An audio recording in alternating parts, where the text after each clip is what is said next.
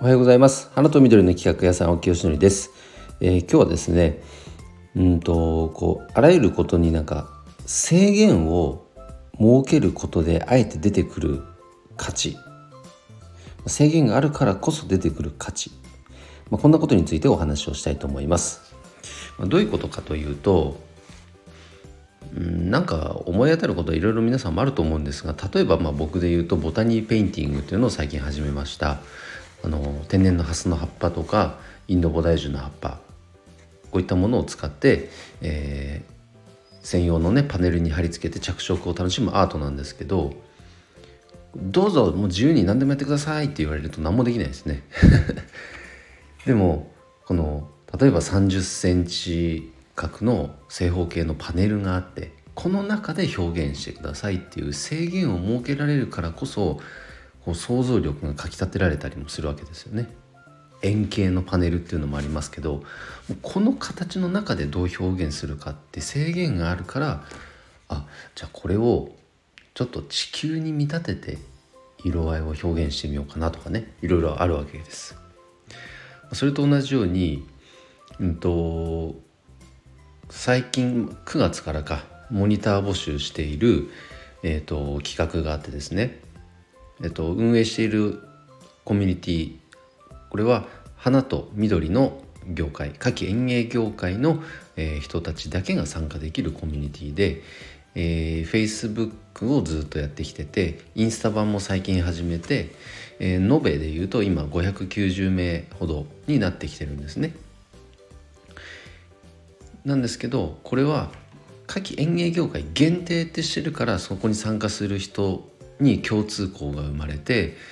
えー、そういう人だけが参加するコミュニティという価値が出てきてでそのその時点でいわばこうセグメントされてるわけですよね。だからこそこういう人たちに届けてあに向けて、うんと、何か情報伝達をしたいという人に対するメッセージが明確にもなっていくしあと僕はこのメンバーの皆さんからお金はいただかないって決めてるんですよ。あの例えばコミュニティに入るのに月額いくらってお金を頂いているわけでもありません。で入ったからといってその後必ず支払わなきゃいけない費用っていうのは別にあるわけでは一切ありません。はい、やっぱりビジネスとしてお金をいただく以上はうんとまあ例えばね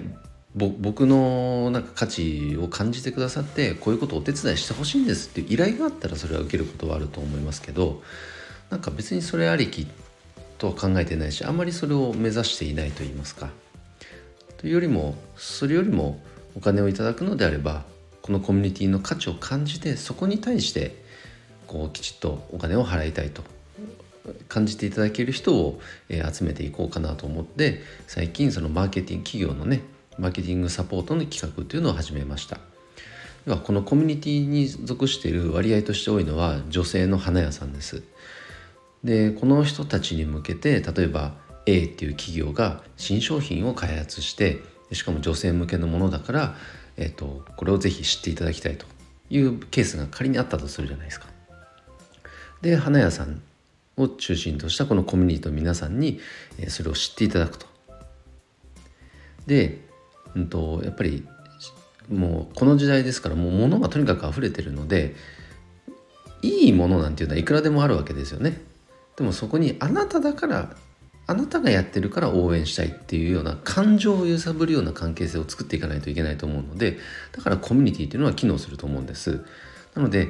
企業の方にはこのコミュニティに参加していただいて定期的に情報配信を通じて関係性を築いていってでその先にあ誰々さんが扱ってるなんとかっていう商品であれば確かにちょっとじゃあライバル社とね比較した時になんか買いたいなと思ったら A さんを応援したいですっていう風なえーと、動線を作っていくこれを意図して作っていくことを、えーと、企画として考えたわけなんです。はい、でこれも今日の本題に戻ると花屋さんからとかコミュニティメンバーからお金をいただかないって決めたから出てきたアイデアなんですね。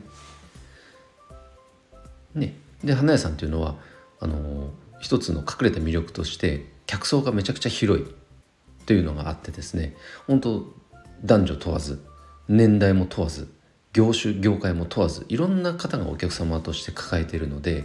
だったらその花屋さんと関係性が築けたのであればひょっとしたらその方から口コミをね生んでくださる可能性ってめちゃくちゃ広がるじゃないですか。それをね狙ってるものですね、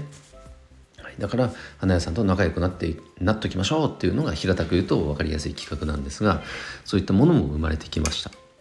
なので制限があるっていうのはどこかなんか不便みたいな感じる人もいますけど